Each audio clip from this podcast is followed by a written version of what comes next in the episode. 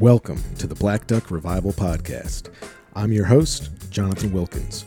I'm excited to have you join me as I speak with a fascinating collection of folks, all of whom have in common that they've made a way for themselves by finding an intersection between thoughtful consideration and the tactile work of getting their hands dirty. This is an examination of intention, capability, and craft. It's where philosophy meets the blue collar work ethic and where I find real value.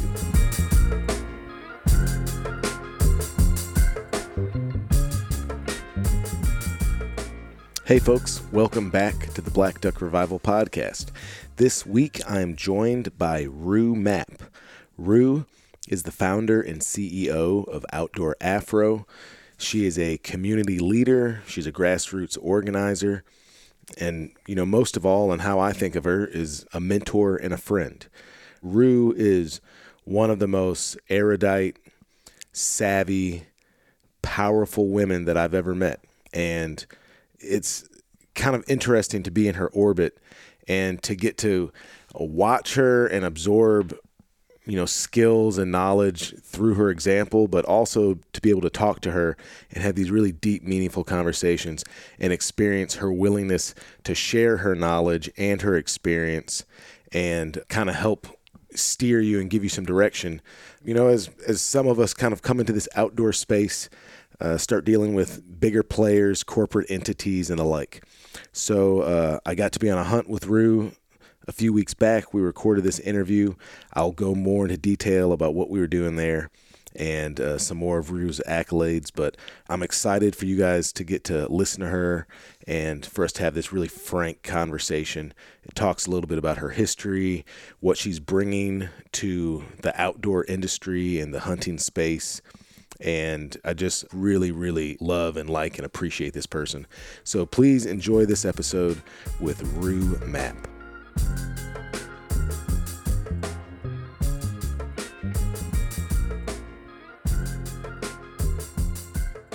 So I am sitting at the Grizzly Ranch in Suisun, California, kind of west of Sacramento a ways. I get a little bit like halfway between San Francisco and Sacramento. Mm-hmm. And I'm sitting here with Rue Mapp, who is the orchestrator of an event I've been at this weekend called the Black Heritage Hunt in partnership with uh, Cal Waterfowl. Uh, basically, it uh, it's been a really really rad hunt where there's this amazing facility that Cal Waterfowl owns. I guess previously it was owned by the owner of the Oakland A's. So it's kind of like this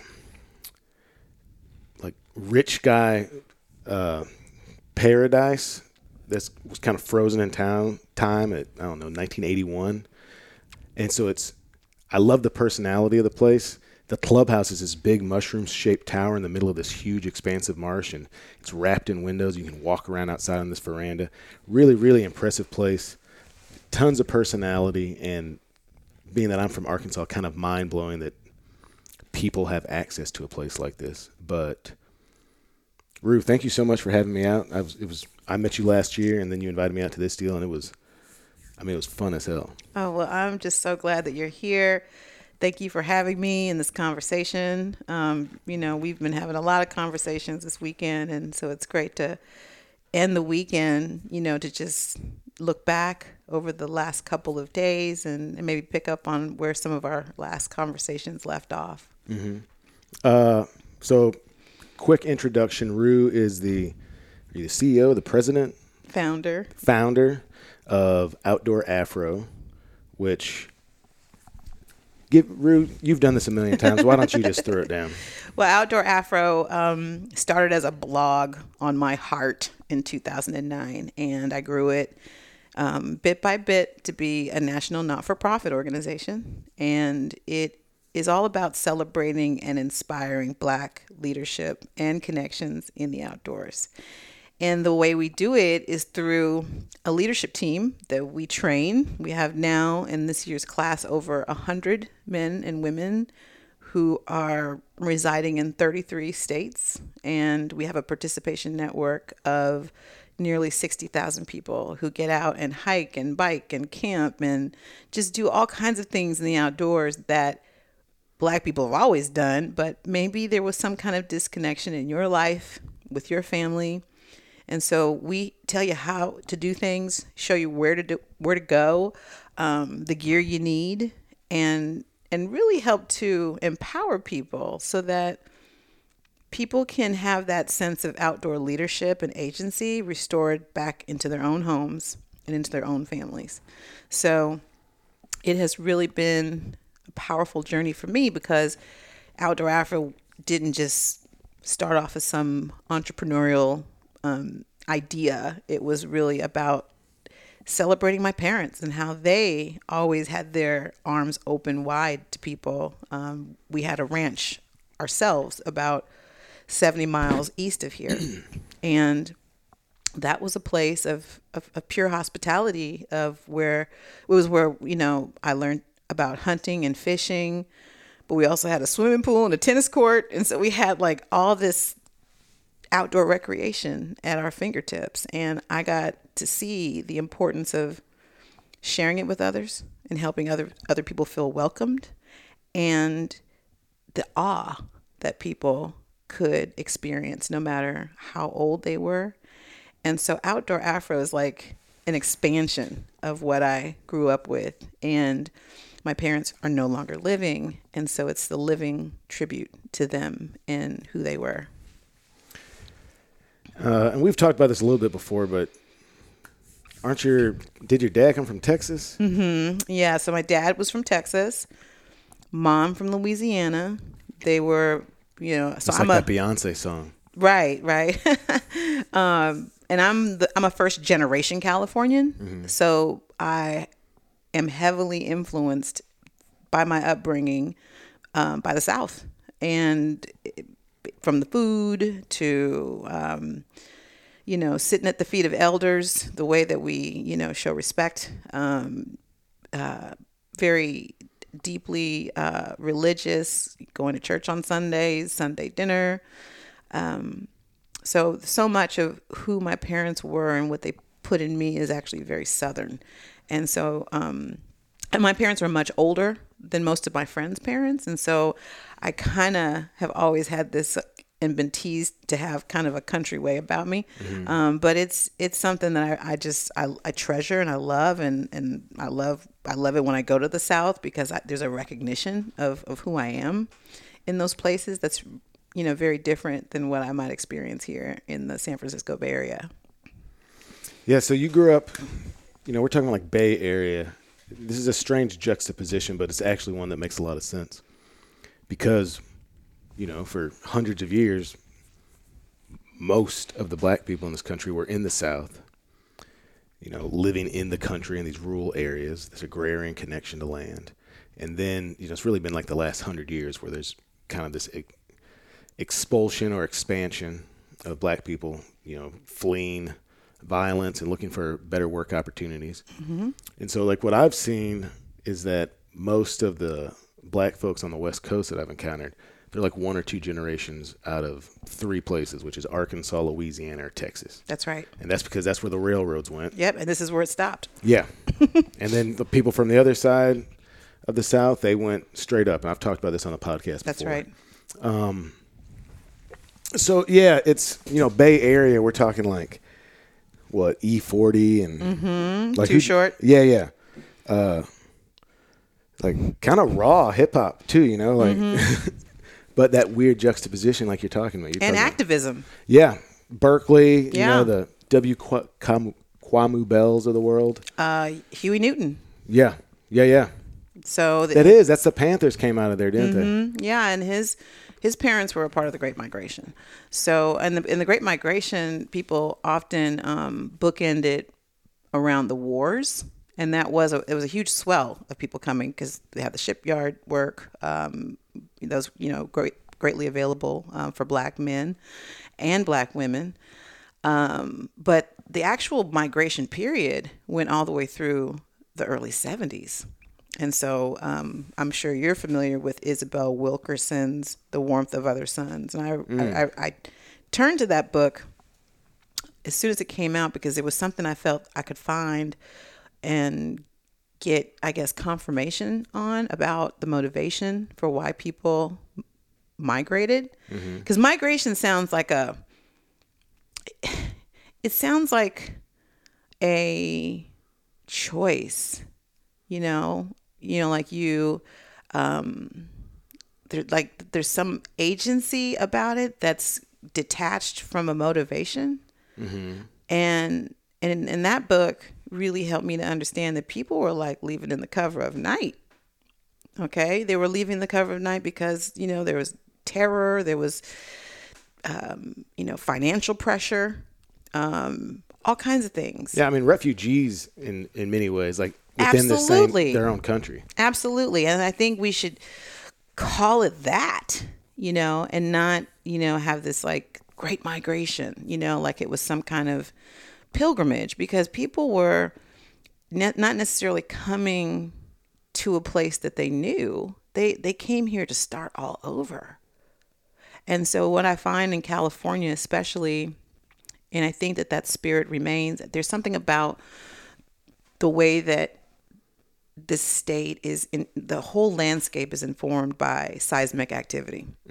Okay, so that's why we have, you know, these incredible um, mountain ranges, and we've got the Central Valley, which we're, you know, presently um, sitting at the edge of here um, in Suisun, um, and then we have, you know, these, you know, jagged coastal edges and shorelines. Is this agricultural where we're at now? Is that what most of the industry? Yes, it's agricultural, um, and it could have easily have been developed. You know, like so much of the agricultural lands um, that surround this area.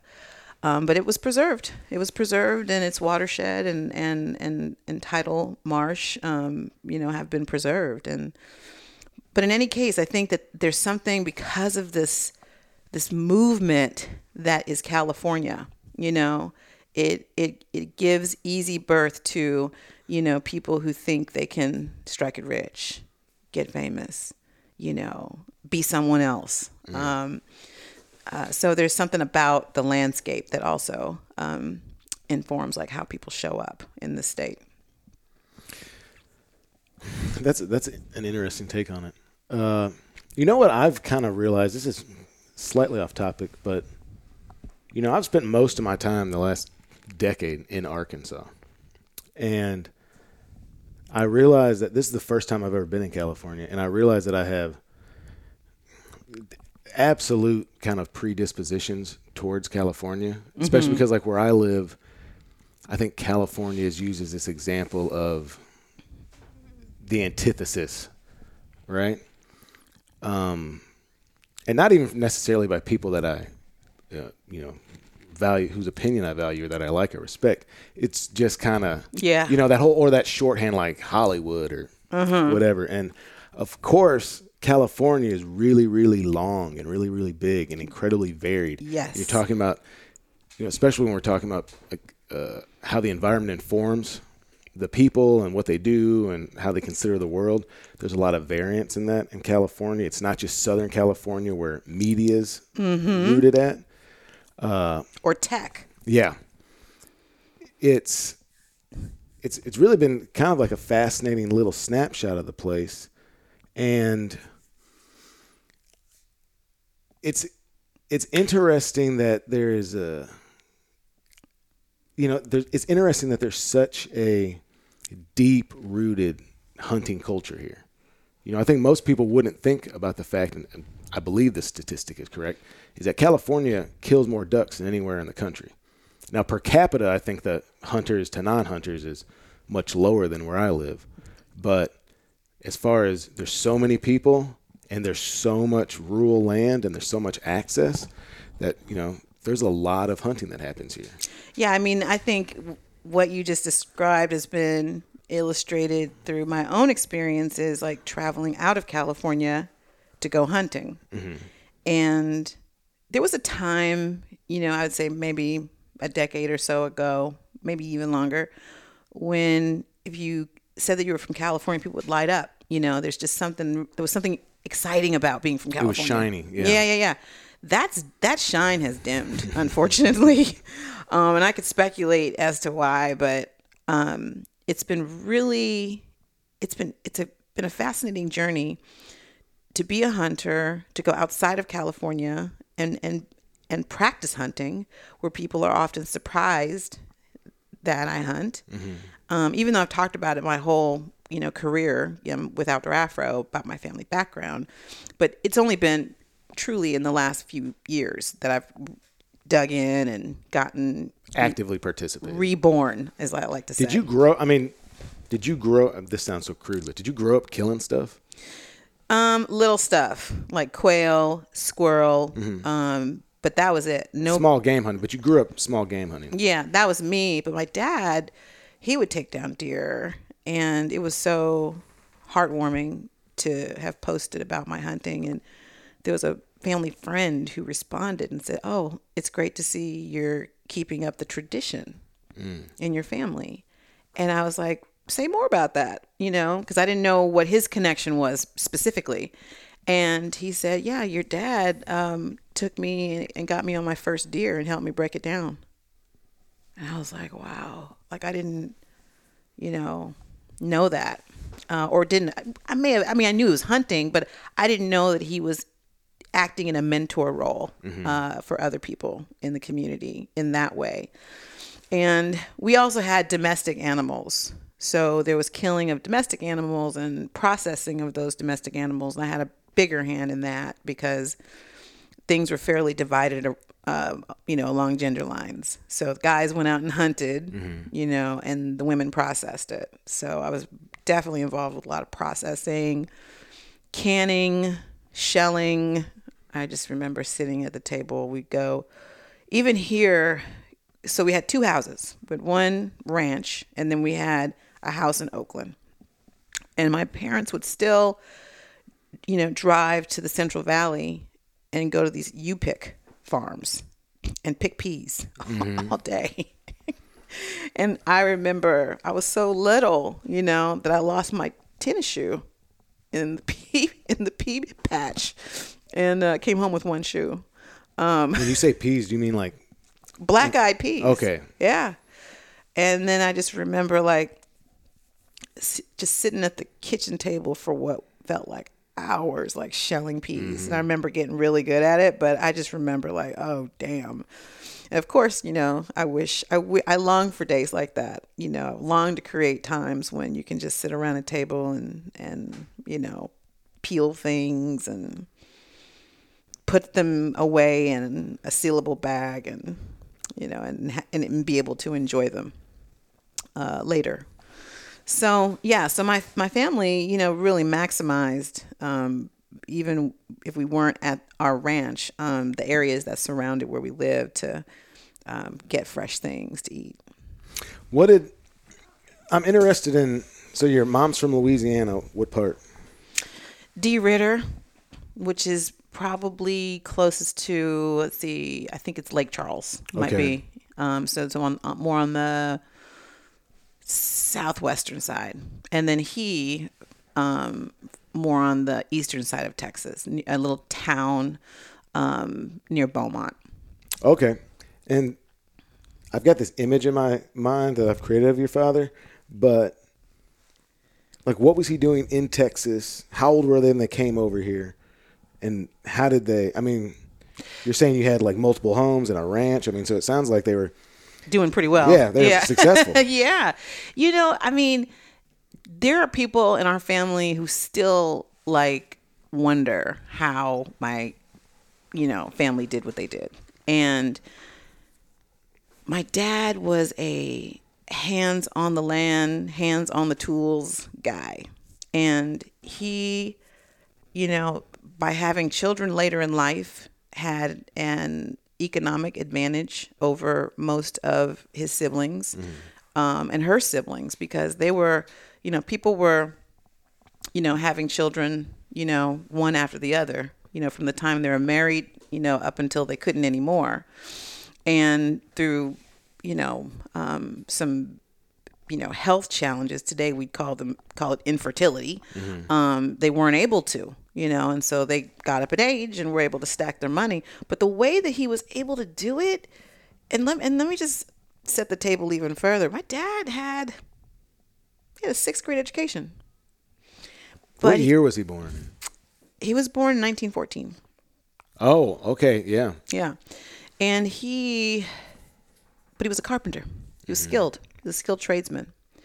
And he actually um, went on and completed his education later in life and got a teaching credential. And he was um, assisting at the trade school at the local community college um, where he retired from. But he was a builder. And so the ranch really was like a little shack on 14 acres.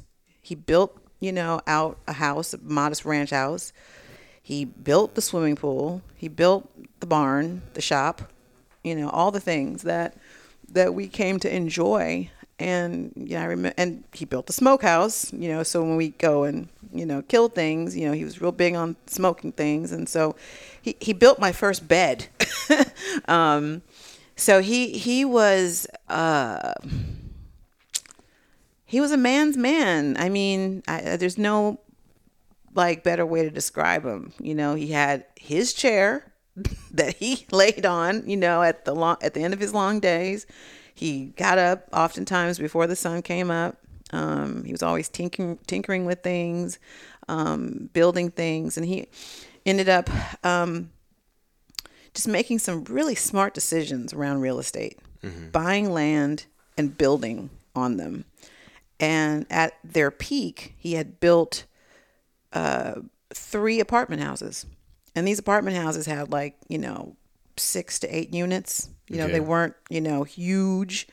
They were tucked away in, in neighborhoods and, and multi use um, neighborhoods. Not necessarily the greatest parts of town, but not like the slums either Just working class people. working class people and so i grew up you know like running up the stairs to collect the rent i mean and so I, I was i was a part of you know the economy of the household i knew where the money came from and um and then my mom um she was a seamstress and so she would um make the money that she wanted to make by making clothes for other people. And most of the people who were her customers were people from the church.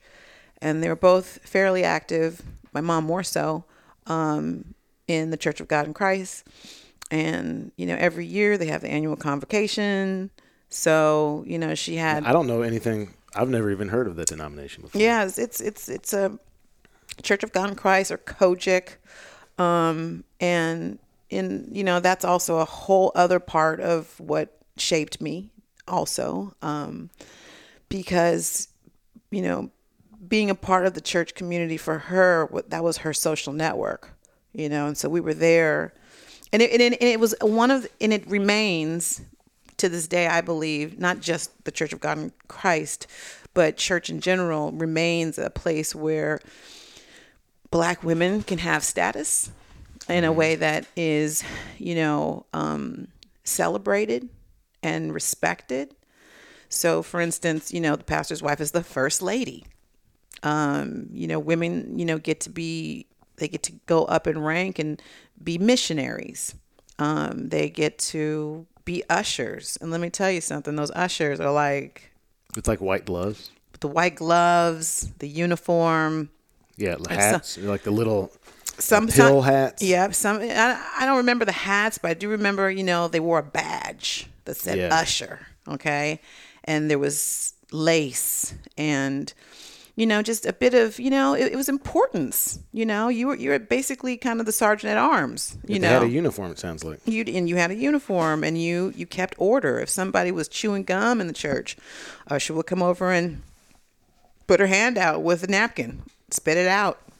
Or if someone, if a woman got too happy, filled with the Holy Spirit and fell on the floor, usher would come with a sheet and throw it on her legs so that she wouldn't Keep inadvertently her modesty. yeah, she would inadvertently, you know, expose herself. I mean, so there was just that kind of like decorum and um, celebration also of what I believe is also blackness and Africanness, you know, where s- someone can sing a song or play the tambourine in a certain way and the Holy Spirit just sweeps over the whole congregation. And whatever the program was, it doesn't matter. Like I- there was, and I used to, of course, hate it when I was a kid because I knew it meant we'd be in church all day. But like, people would get so happy and so joy filled that you know the, the pastor would be like, "We're gonna throw the program out the window." Is this like? Do you like go to church on Wednesday and then go to like at night and then you go to church? Then you got Bible study and then you go on Sunday. Yeah, so I would say on the spectrum of like, you know, strict attendance um, versus kind of loose attendance, I'd say our family was somewhere in the middle. I have cousins who never missed church Okay. and had to go to church multiple days a week, including Sunday. I, I um, had Sunday um, was a day of obligation throughout my childhood, and then we also would go on Tuesdays for what was called Bible Band, and it was just you know mainly prayer and meditation, and the pastor would come up and say a word, and um, and I remember those evenings fondly because you know I'd be in there always like with a book or notepad. You know, I'd be doing different things. Um, because you know these are these are adults talking you know Yeah. so and then we'd stop you know often late and, and I, as a treat i'd get a, a bag of funyuns and a strawberry crush and just that would make it all worth it for me. Um, but we were definitely like not and then once i got to be in my teen years you know there was no making me go to church um, after that. I was trying to you know have as much time to myself as possible. Um, and but i will say that you know those are those are experiences that greatly influenced me in particular so i i can't sing and um and I, I'm, I'm i'm a passable dancer okay now i'm at my age I, most of my dancing's in my facial expressions um Just kind of grown folks. it's all mm, it's Yeah, all yeah. you know squinting and contorting my mouth and you know That's funny. um, Yeah. No, I know exactly. it's all in the face about. now. But in any case, um, but the thing I could do, I could talk. And so when it was time to read anything, if someone wanted something read at church and they wanted it read really well done, like at the Easter, on the Easter program or someone's obituary, and even to this day, I get the call. And that was something that t- trained me to be a public speaker um, from a very young age um, and and feel confident in doing it. And you know, I come from a kind of a family where whatever your talent is, it's going to be put on blast, and that's if if you can sing or if you can cook or if you can whatever you can do people are going to keep coming to the well and you will get better at it. And that's kind of how it went um, with my family. And I'm I'm grateful that they put me up in front of the church and I'd be petrified at seven years old but you know it prepared me for um, a career that you know involves quite a bit of public speaking. So let me let me actually segue off of that. Uh, actually, no. I want to ask you one question, sure and then I want to move into a little bit more of like some of the activities we participated in this weekend, and uh, ask you some questions about kind of this juxtaposition of maybe how you present and how what you do. All right? So, uh, what did your parents' hands look like? My dad had my dad had the hands of a man who um, worked them. Um, they were big. He was tall. He was six foot four. Um, very muscular, um, lean until he you know got older and got a little belly. Um, he but his hands I remember were just so big and hands that worked and and I and I just what comes to mind is a hammer. Like I, I just, I just have a, a very vivid memory of him having a hammer often. Um, my my mom's hands not so much. um, weathered, um, definitely weathered, but not not hardened like his were. His his hands were hardened. Yeah. I'm, the reason I'm asking this is because both of the descriptions you gave of your parents and what they did, mm-hmm. like your mother being a seamstress, right? And you're talking about your father being a carpenter. Mm-hmm. These are both very, in different ways, very physical, tactile jobs, right? Very hand oriented. Mm-hmm. Um, and there's, it's like, I bet you can't, I, I imagine that a seamstress is going to you know develop maybe maybe in just a couple specific places but like some very astute calluses uh you know some resiliency with that needle Yeah, I remember. Yep, yep, yep, yep. Yes. and then you have with carpentry you know you're and i'm thinking about like my grandfather's hands there's this just kind of overall hardness that develops like the fingertips kind of round out and blunt you know from like just weathering and hitting and callousing and it's uh I, I was thinking about it because I'm like sitting here while you're talking. I'm looking at your hands, you know, and you have, uh, you know, you're a put together lady, right?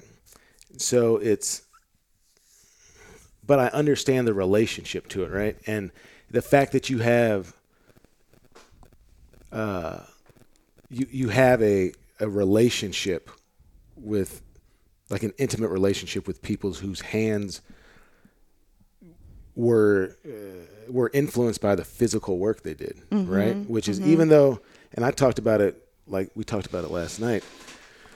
You know, you're you're very much in a corporate world, but you have that relationship with like physical capability. And so I didn't even tell you what this podcast is about. This podcast is about people who have found an intersection of thoughtfulness and uh, thinking through things and like having a tactile relationship with physical activity and like getting their hands dirty, right? Yep.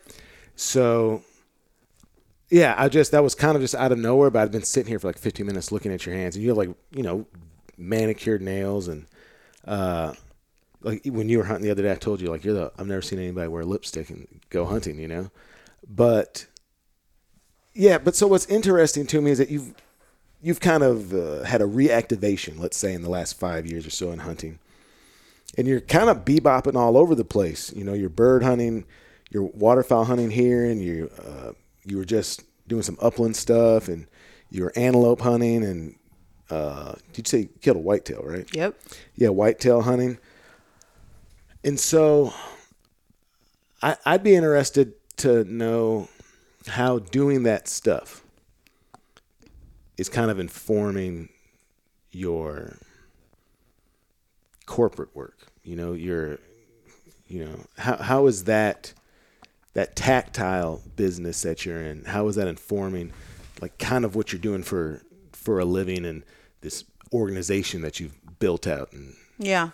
No, that's a great question because I I sometimes forget how um, much of a multi hyphenate I am and how it presents and and can be disruptive in how in the way that it lands on individuals or circumstances I find myself in.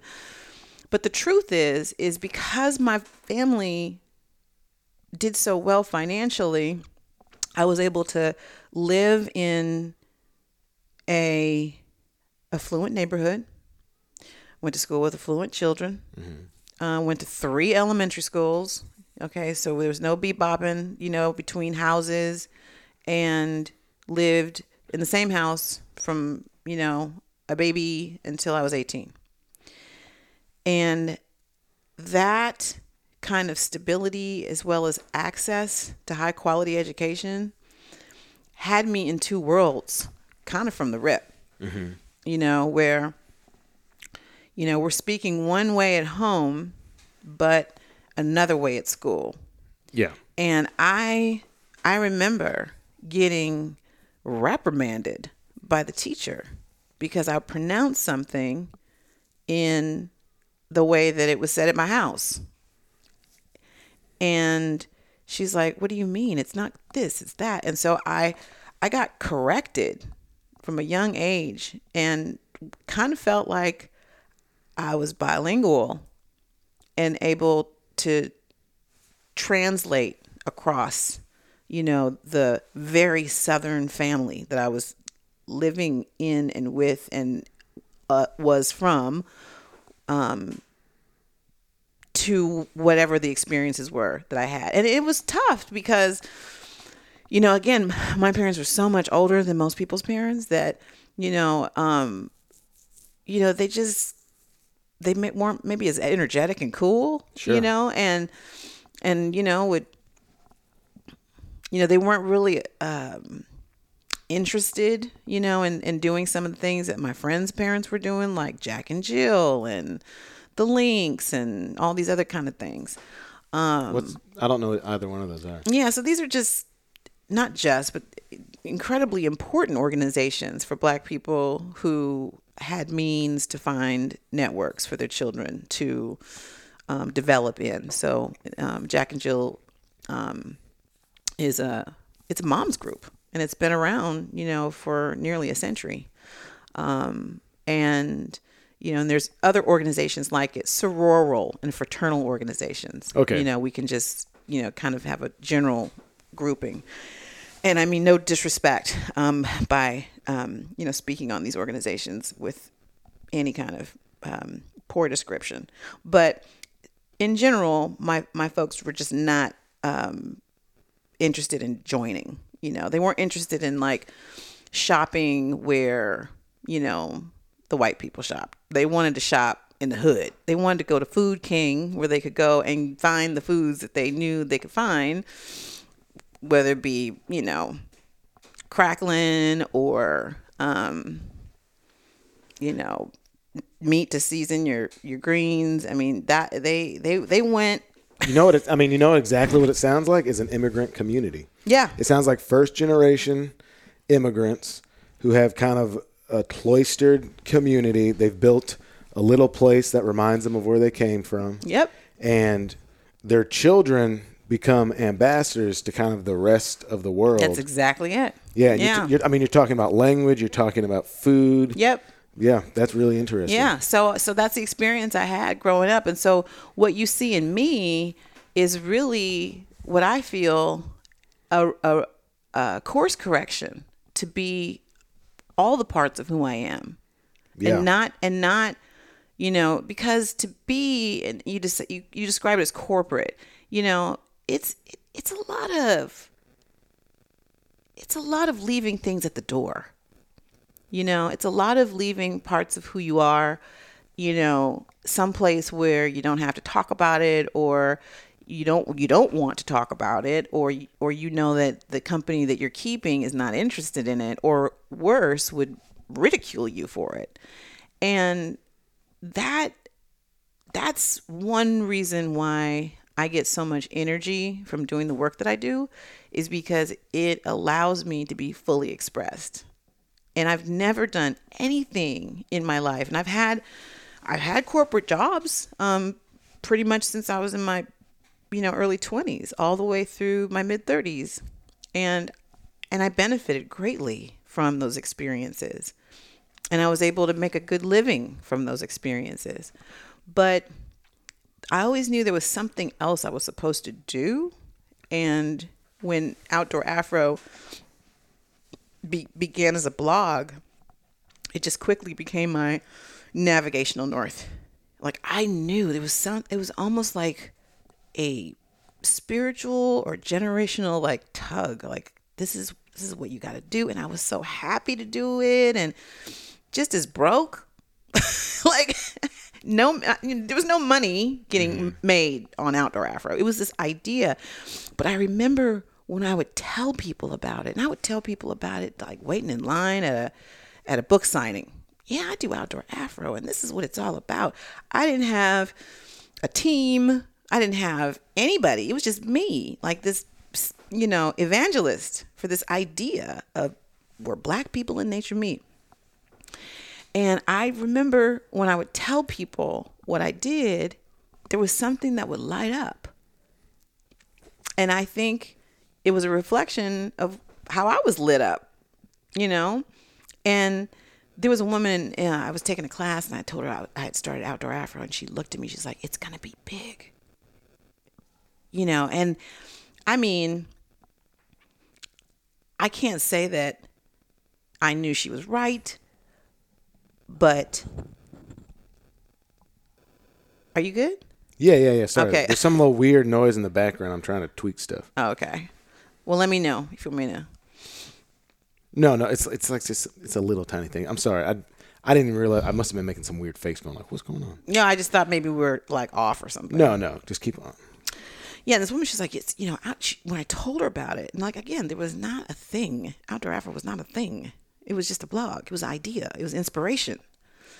She's like, it's going to be big. And I was like,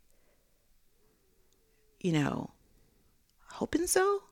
But I knew that that's what I needed to do. And I started getting other bits of inspiration. You know, uh, I remember going to a restaurant in San Francisco called Farmer Brown's. And I went into that restaurant, and it's a soul food restaurant. And this is, you know, before everything became so like artisanal and, you know, it's food trucky, um, you know, um, trendy. But th- they were really on the cutting edge of like, you know, saying this is soul food. We're going to celebrate it. And there was art and there was like just great dishes and furniture that kind of, you know, felt very southern to me. And, um, and they were, you know, serving the drinks out of mason jars and, you know, things that are now like are very like Instagrammable. But at the time, in 2009, you know, I just felt like they were onto something that felt like fully full expression, you know, um, of the artfulness and the nourishment of being black in America. And so I um I remember writing um, in my journal at the time. I was like, you know, being there is, you know, it not only inspires me, you know, to have you know eaten there, but it it it's it's there's something about that place that's telling me what I need to be doing next. So it was just all this fertile ground at that time. Um, this yearning in myself um, to be doing. So I was at a crossroads in my own life, which I won't really get into around career and you know raising three kids on my own after a divorce, and you know it's kind of one of those what do you have to lose moments, you know? Yeah, yeah. because because everything you'd been doing up to this point hadn't worked to plan. You know, you thought you know going down this path was going to give you this outcome. Well, guess what? I didn't get. I didn't have the things that I I, I thought I was going to have, and um, and so I went back to school, finished up a, a degree that I had long neglected, and you know sat before me what sat before me was you know this kind of like crossroads moment and that's you know when outdoor afro was started as a blog and it was really i mean and blogs were at the time like people's you know digital journals. And i had been writing about nature my whole life. Like i had diaries you know um, with locks on them um, where I'd come back from the Girl Scout camp and write about every excruciating detail about, you know, human interactions and the wildlife we saw and the activities that we did. And so I loved writing, not so much to like express myself, but it was a way for me to revisit those places again and those experiences again. It was almost like, you know, it for me, like writing in my journal, especially about my outdoor experiences, was like was like a, taking a picture, you know, and looking through a photo album. So, you know, so the blog is basically that diary grown up, and um, so I I just um. I lost my train of thought. What were we talking about? We're talking about something else. You asked No, well, actually, else. let me ask you a question. Okay. Let me, maybe we can steer it this way, because so outdoor Afro. I mean, you've got people that are leading trips, you know, like biking and nature walks and canoe trips and you know stuff that I would probably uh, classify as like outdoor recreation, right? Absolutely. And so even though I am definitely recreating when I'm hunting, me personally, I don't uh, like I don't usually boat unless I'm trying to go like set a trap line or I'm trying to go get fish Right, or find right. ducks, right? Right. Uh, I don't go on hikes. I, you know, hump it down in hollers trying to find critters, right? So, uh, and that said, you know, that's me. I think there's value in people. Everyone's not going to be, you know, Brown Daniel Boone or whatever. I'm not. I'm not comparing myself You, to but Daniel you no, Boone. no, you're, you're you're teasing up something that that um Well, I want to. I want to know about.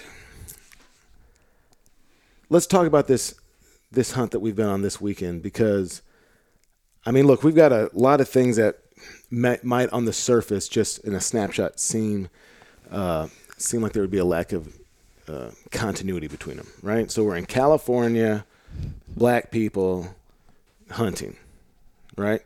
Also, like uh, my buddy Patrick said, it's probably 50% women, right? yep If not more women than men. Mm-hmm.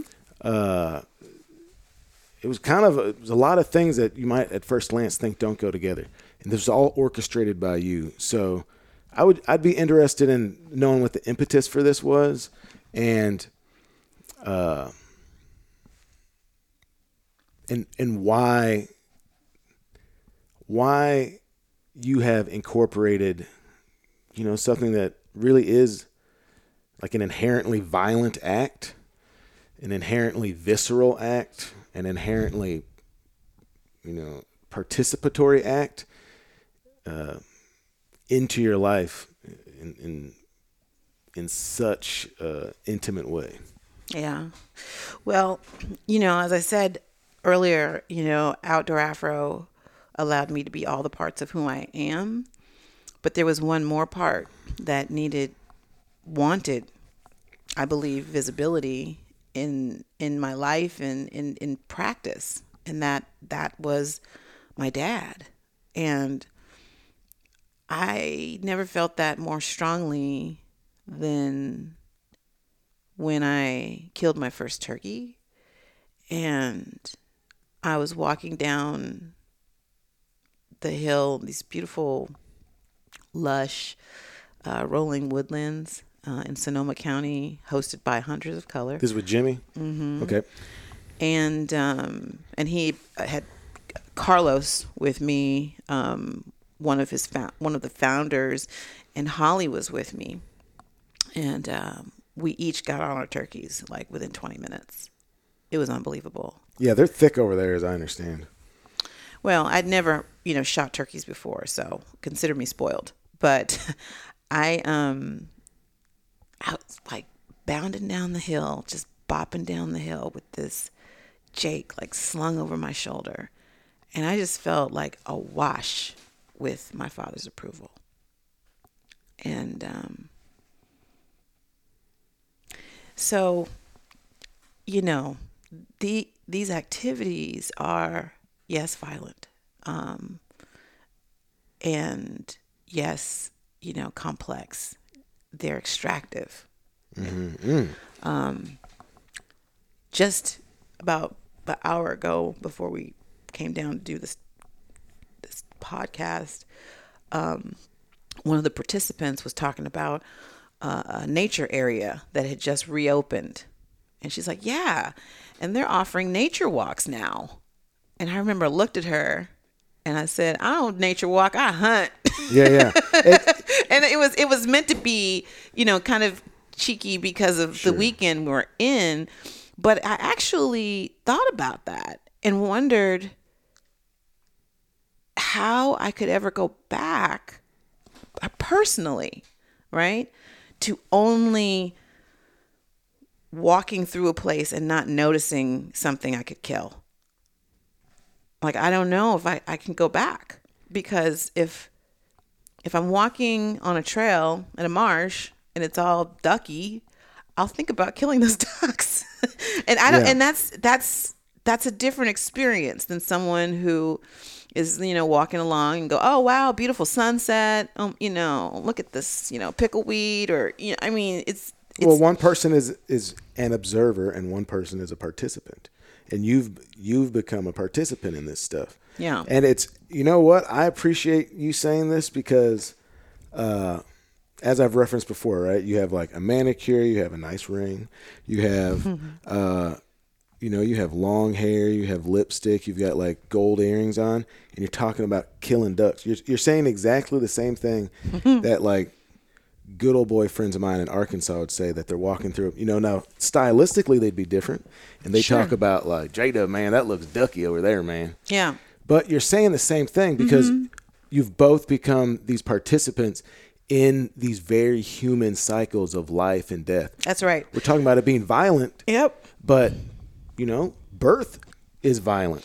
It absolutely is. And, uh, you know, I just feel like this is this is a part of my humanity that I that I want to participate in, and um, and I I I see you know participation. I, I've always been consistent in that the work I do, you know, with Outdoor Afro is not ever gonna recenter itself to be about you know hunting and angling. It's always going to be friendly, you know, especially from a conservation perspective. It's easy to do.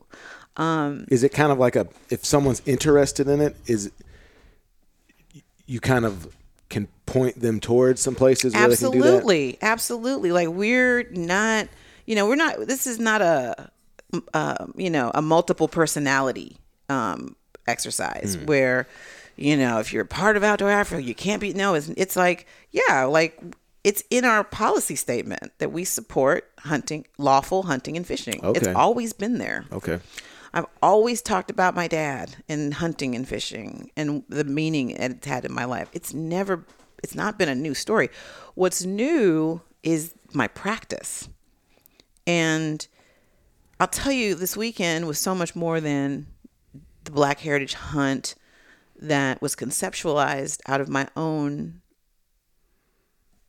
um, renewal as a hunter and and needing to have a lot of mentorship you know there's not a, it's, you can't walk on you know as a hunter it's hard. in california especially where we've got regulations today that didn't even exist when my dad was hunting Yeah, I was, I was, I was struck with, uh, you know, the rules around ammunition and Mm-hmm. Guns and all that. It, it's it's different than where I live for sure. Absolutely. And so there was a lot that I had to um, learn. And then once you learn, how do you find a community of practice?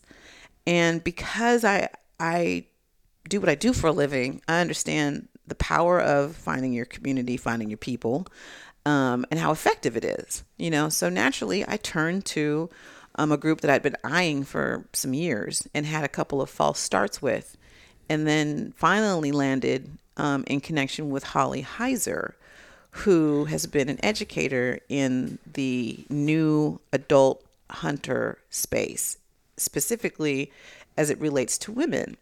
And so she had a She lot works for Cal Waterfowl. yeah, so she she also worked for California Waterfowl Association, who had been sponsoring a program called Becoming an Outdoors Woman um, for some time, and so I had actually found out about California Waterfowl and of course Holly through Becoming an Outdoors Woman. And I saw their videos. I was like, oh my gosh, this looks so amazing! All the things they get to do, and and I really saw myself as an outdoors woman, but un not fully realized. And you know, my dad had long passed away, uncles all gone, and there really wasn't a community of practice in my family anymore. And there hadn't been in a long time. And now I understand why because you know, hunting is a lot of work you know and and the hunting my dad did he did with his brothers. They'd all go out you know it was a big family affair when we would harvest animals. Everybody had a part to play.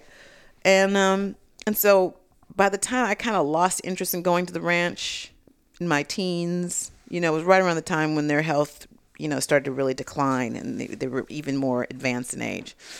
So I, I wanted to get back into it. And so finding finding this group led me to holly. She'd done a youtube video on how to hunt doves. And it's uh, as a great you know way to get you know into hunting.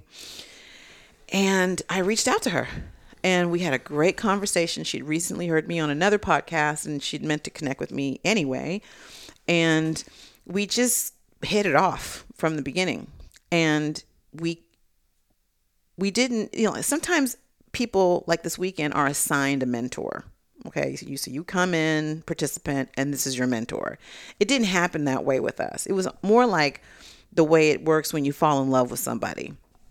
Okay, where you just like you're hanging out and then you're like, "Oh my god, I like you. I like you too." You know, and then it just kind of goes from there. And Yeah. that's kind of y'all became friends. yeah it, it just it just but no it was more than friendship because you know i have lots of friends but there's a special kind of person that you trust to have around you with a firearm and killing things okay Mm-hmm. Yeah, yeah, not talk. all not all people can i will do that with so to get to that level of intimacy with someone takes a lot of trust you know it takes a lot of you know um, humility um, and and and and a willingness to be led you know?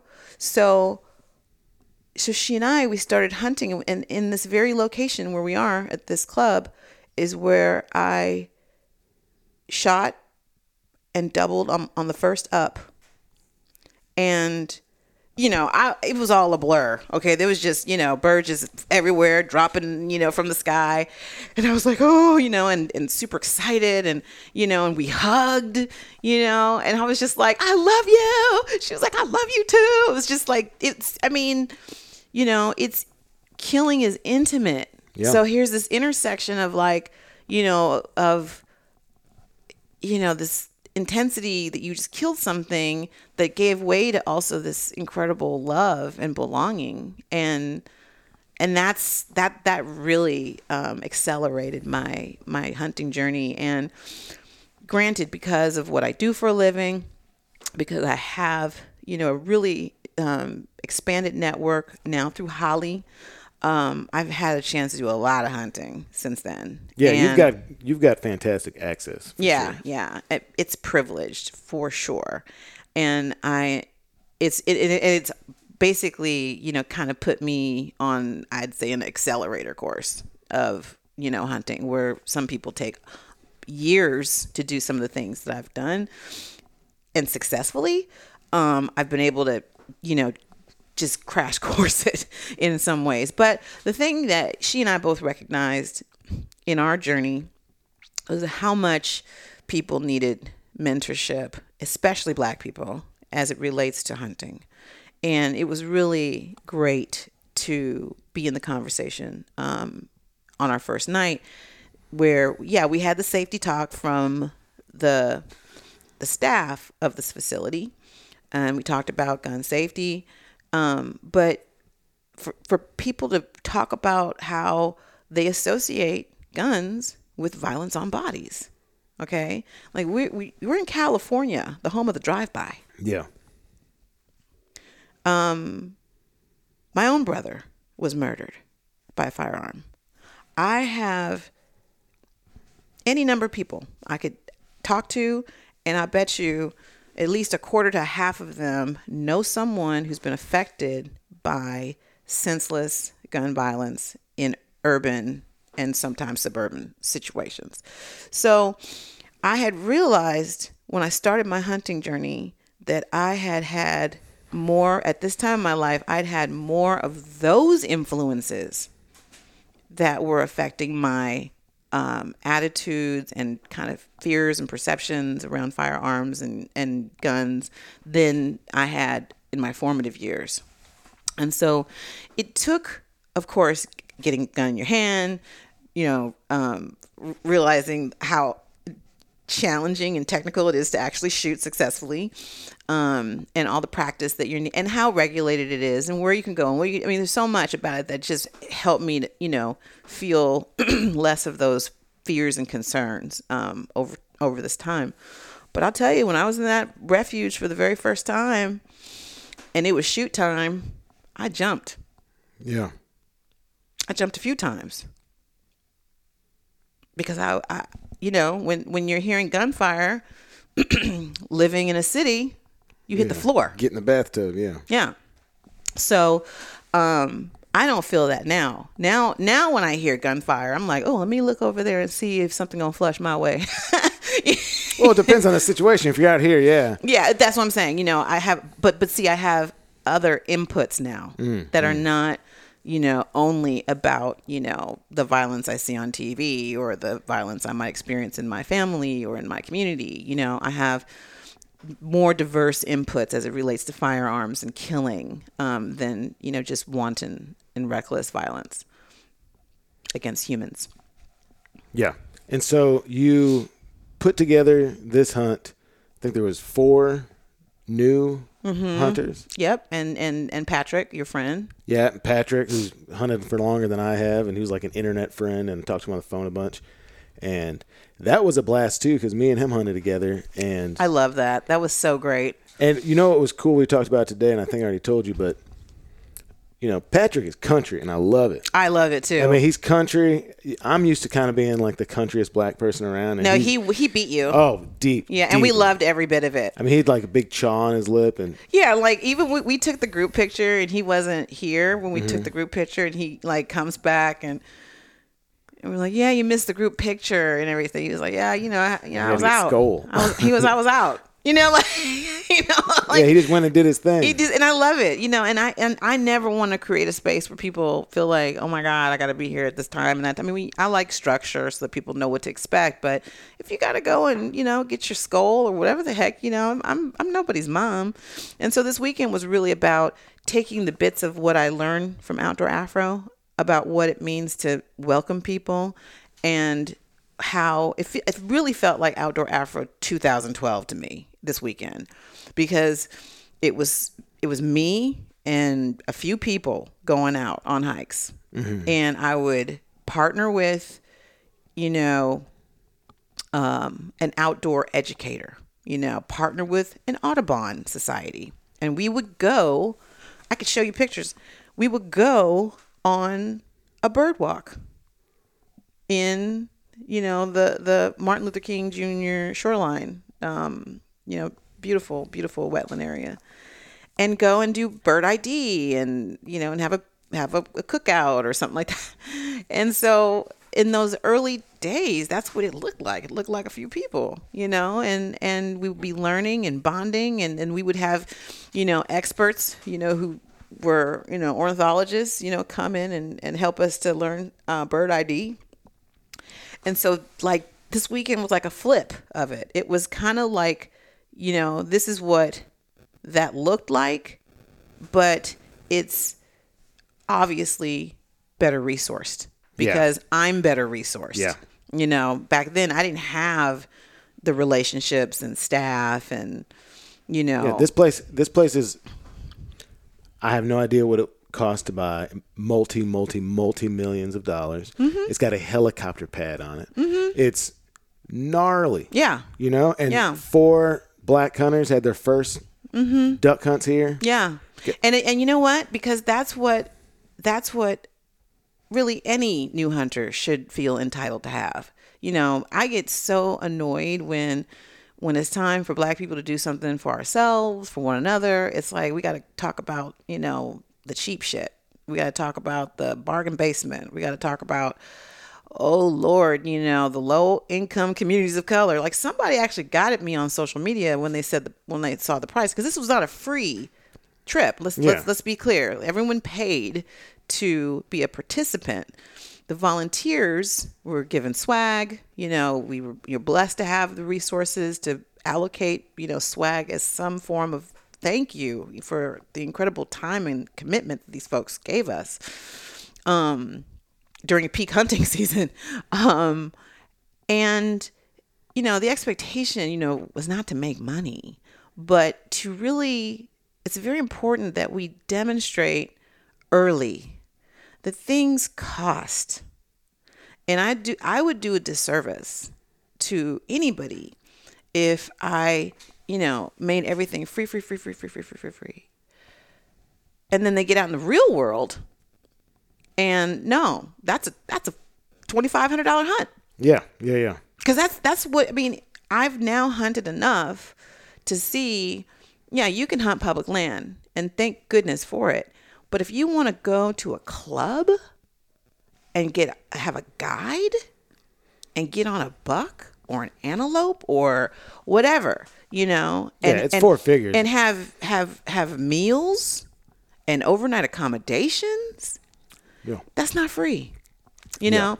And so, um, but I did set the price point at what I felt was kind of, you know, it was is- accessible. This is a new new thing, Yeah. okay? So I'm not trying to, you know, really, you know, stick it to people, but I, I really wanted to make sure that we are evaluating the experience appropriately and not making you know it be you know cheap or free because also i think people don't value it in the same way either Well, this this was not a charitable enterprise. No. This was an opportunity for some folks to try something new and admittedly difficult with some of the barriers to entry removed. yes And Yes. that's and that's different. And you know, we, we but we don't see enough of that well, and it's not. Well, you know what it is? It's infinitely more respectful because there's kind of an idea, and you know you see it a lot now. There's this idea, one, of black being black people being presented with the outdoors as something that they have no relationship to or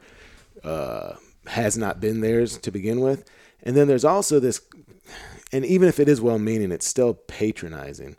This idea that that, that black black American is analogous to impoverished. oh yeah that's i i have been boxing out of that corner from the very beginning of outdoor afro i remember somebody introduced me one time they were like oh yeah th- rue does outdoor afro and and and she's taking children from the hood and and I was like, how, where did you hear that? Like, how, how, how did what?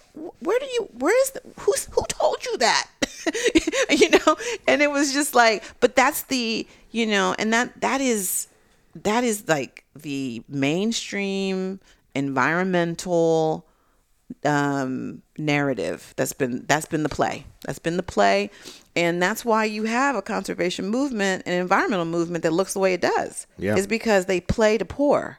They play to poor and not to the empowered of communities. You're introducing this to people who have an ability, an economic and uh, social access uh, ability Yeah. to replicate this experience and actually become hunters. Yeah. You know, it's like th- that whole idea of like taking kids from the hood on a camping trip.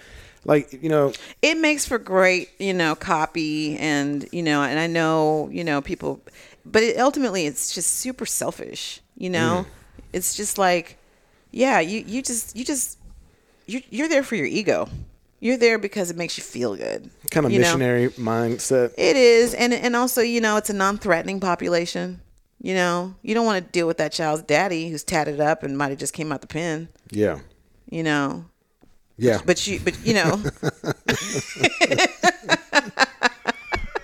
i mean really you know but that's where the child's going to go home to and that parent if they don't have the tools or the you know or awareness of what what their child's doing during a school day field trip or weekend overnight camp trip you know then then that's not going to be replicated back at home. And if they don't have it, if they don't have uh, a relationship with that activity, then it's it's just a one-off thing. always. And so that so i've really been um really been working hard. There was a phase of my career where i was doing what i call field building where i was just going out and doing speaking engagements and just like shutting it down shutting it down every time every, Q, q&a would always come the same questions how can i get more black people and more black kids to come to my program i mean it's just Yeah. like I call it thirsty for diversity, you know, because it's just it's it's it's, it's meaningless, you know, without relationships. And for me, I have found so much happens when you get people together and they're able to build. So, let's talk about what you said earlier. You were saying that, you know, what I'm sharing sounds a lot like people who stylistically appear different than I do and who are living in another part of the country that's the that is become also uh i wouldn't say prime like my my heritage connections my connections to my dad i'd say that's in the center um alongside the the humility that you get out of hunting where you're allowed to be a beginner again and again and again and again and again.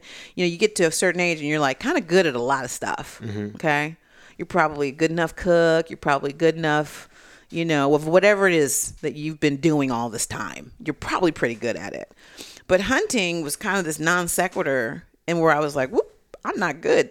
So I can't come in and know that if I study this test in a certain way, that I'm going to get an A. You know, there's no linear quality in that way with hunting. There's you know all these all these lines um, that go in many directions about uh, that have to do with some of your ability and your equipment, the conditions, location, and whatever the hell the animal's going to do.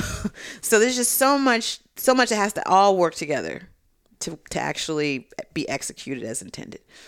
And I have found that when I leave the state and I go to a place like Lander, Wyoming, Buffalo, Wyoming, um, Colby, Kansas.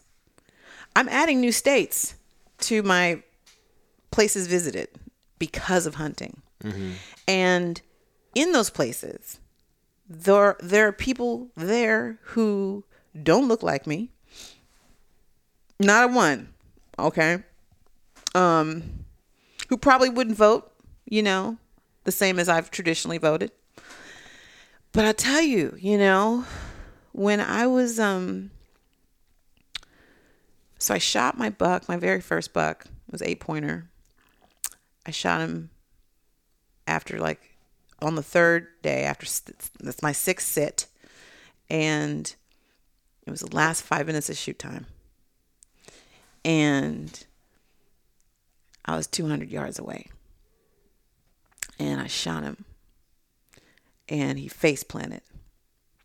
And then then it was all, you know, chaos, you know, Yeah. and um and very dark, you know, all of a sudden. And I'm walking with my guide, you know, who's about um maybe early 30s you know. And he let on enough for me to know that you know he and i had probably very different you know political Sure, sure. backgrounds. We didn't we, we didn't dig into it you know but it, it we weren't there to do that. Yeah. but uh you know but we, we didn't we couldn't find the deer you know from where we were. So he's glassing glassing but there's logs everywhere. It's dark you know. Chaos had just ensued Is it like a cutover or something? it was a little forest, a little stand Okay. trees, um, uh, in a on on on a off in a ranch, um, land area, private property. So he didn't see it, and he, you know, so we're walking. He's glassing, and then he stops, and he turns to me, and he's got this thousand megawatt smile, and he hugs me, and I start crying because he saw my he saw my buck on the ground finally you know and that that moment we had you know made possible by hunting Yeah. that would not have what would have put us two together all that time and to experience that moment you know of pure joy and bliss and success and so Human connection. I, yes. God, we need more of that now. So here we are today in 2021, and everyone's just so trigger happy, you know, to you know release their um, outrage about everything. Okay, that's like the most accessible emotion right now. I'm I'm seeing in the world, and I've always been consistent that that the work I do and that that, that I will always do it's a love story. Okay. Even when people try and like say things like, yeah, Rue, we need people like you fighting for our parks. I'm like, what are you, what the fuck are you talking about? Like, who's fighting for parks? Like, it's just such a, like, like this, we love parks. we love them. We, we do, we do this because we love it. Like, let's make that love of what we do be the first thing we think about versus the fight or the who we gotta hate in order to keep what we got, you know. So, in this binary time we find ourselves in, I am so thankful to be a part of the hunting community that has embraced me and has, um, you know, I can be in a room and I can tell if I'm experiencing being different, right? Like, because I'm different. I'm from California. There's a lot of things about me that are different, you know? And, and being different, being a black woman, right? Being a black woman hunter, okay? There's some natural curiosity that goes with that. I, I Sure. Big, big margin of understanding for that. But feeling racism assigned to me has not come up where I feel like, you know, I sit down and people get up and walk out or walk change their their you know their seat or you know or go quiet when I come in the room. you know, I've and I've and I've and it's really interesting. I've probably experienced more of that here in California than I have in these in the many experiences I've had being in the South, visiting the South, um, but in particular in the hunting um, world that I find myself in, because of the specificity of the focus and how people really can we can rally around you know this common interest that we want to protect and we want to um, keep doing and and keep enjoying um, you know not just the sport of it but you know all the through line all the way to the table you know? And so i feel like this weekend for me was a showcase of what's possible because even though we're the Black Heritage Hunt, Yeah. you know, and Outdoor Afro Yeah. is Outdoor Afro. I'm glad you're saying this. Yeah. Okay. Um, you know, affinity groups are important. I love affinity groups. I think it's important for there to be affinity groups. Sometimes when I see an all white male thing, I'm like, go on over there and be all white male. Go on. you know, I don't need to be a part of it, you know, or, you know, you're a black sorority of which I'm a part. It's great.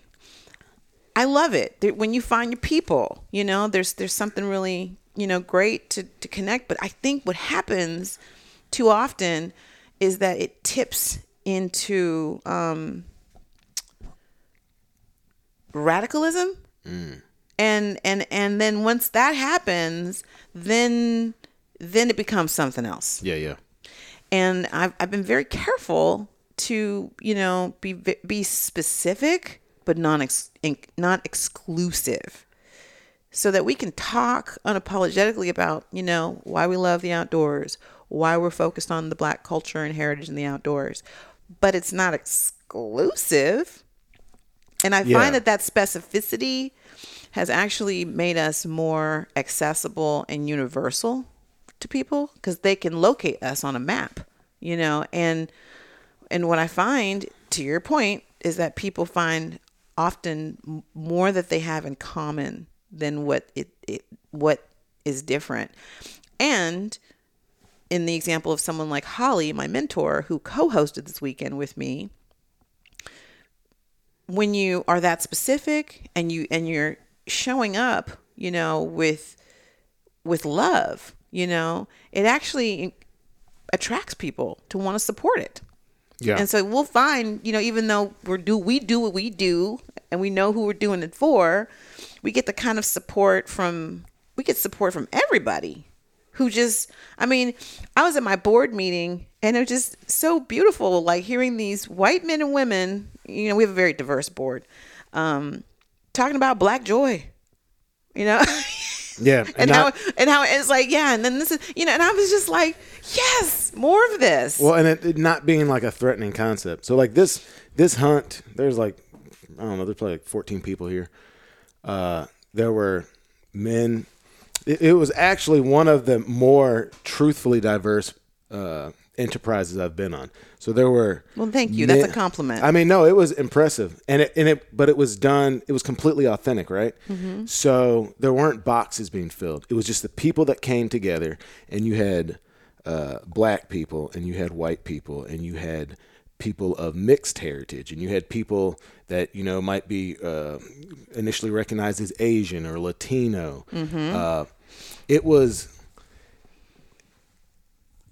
when I, I'll speak and for you myself. and you had and you had people who were in all the different roles as experts, as helpers, Mm-hmm. Yes. as um, you know, uh, yeah, leaders. I mean, there was, so it wasn't just like Yeah. because oftentimes too like the diverse events still has like leadership. there's like a power structure thing kind of in place. And yeah, this was this was very different. Like the two most experienced hunters on this trip were both black men, right? Yep. And then the probably the next most experienced hunters were all women. Yep.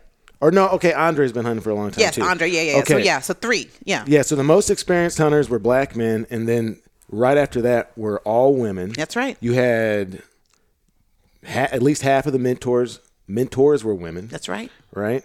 And you had, I mean, there was one like one specific thing. You had uh, V and Abu, you know, so you have a six and a half foot tall black male Firefighter. firefighter being led by like a five foot tall, you know, Asian American woman Mm-hmm. who is like, I, oh man, it's it's rad. It's it's really really. We're going to be unpacking this trip for a minute, just so you. I mean, and and uh, people should know, like, we just came in hot from this. Like, we just ended this event like an hour ago. Okay. Yeah. So we we. I know we're gonna like get on a phone call and like talk. There's gonna be little like snippets of it, you know, and I'm gonna be living it through my fiance because he was one of the Yeah, he killed his first Yeah. ducks this time. Yeah. yeah, and he's been so supportive of me this whole time. And he has, I mean, he's even gone on hunts with me and sat in the car, you know, Yeah. and waited for me at the refuge. and he's being and he's being led into this by you. Yeah, there. is- You know what? Honestly, there's too much to go into with this. I just I want to say to this point that I think what you establish here, and I, I like this this journey we've gone on this conversation because I think, you know, if we're if I'm kind of like putting a summation on it, we've talked a lot about basically you being multifaceted, right? And I feel like this conversation allowed you to be that, right? And and it was uh I think it's a good demonstration of some of the stuff that I like so much about you and I respond to so much about you. And I would kind of wrap it up on saying that this weekend, because of just the actual authentic diversity in it, it communicates a a sense of it's just kind of okay to be yourself. Yeah. And so you had a whole bunch of people from very disparate places with different ideas about stuff and different levels of experience and comfort and all of that. And everyone was, you know, there's people having their own reckonings with stuff. Yeah. It was and you know, I, I say this a lot too, like I I don't like for I don't like for stuff to be precious, right? Mm-hmm. But so there is room for people that might subscribe to what I might classify as a little bit more precious, or just just comfort, being comfortable with their kind of emotions. Mm-hmm. And then there was space for, you know, the the fun of some people that had hunted other places, getting to see something really cool and a different way of doing it, and nobody's experience stepped on or belittled or got in the way of anybody else's experience, which is, yeah, dude, eh, there's a lot of stuff that in a microcosm kind of way could really be applied uh, in a much broader sense to kind of all of our lives that would, I think, result in just everyone being able to take a breath Yeah. you know, because shit is so tense right now and probably is going to continue to be. But Yeah. uh, real quick, if people wanted to find you, and please plug your book because I know you have a book coming out. Yes. Yes. Um, so find me at Rue Mapp uh, on Instagram. And in, in particular, related to hunting, you can find me on the Black Heritage Hunt. And there's also a website, blackheritagehunt.com.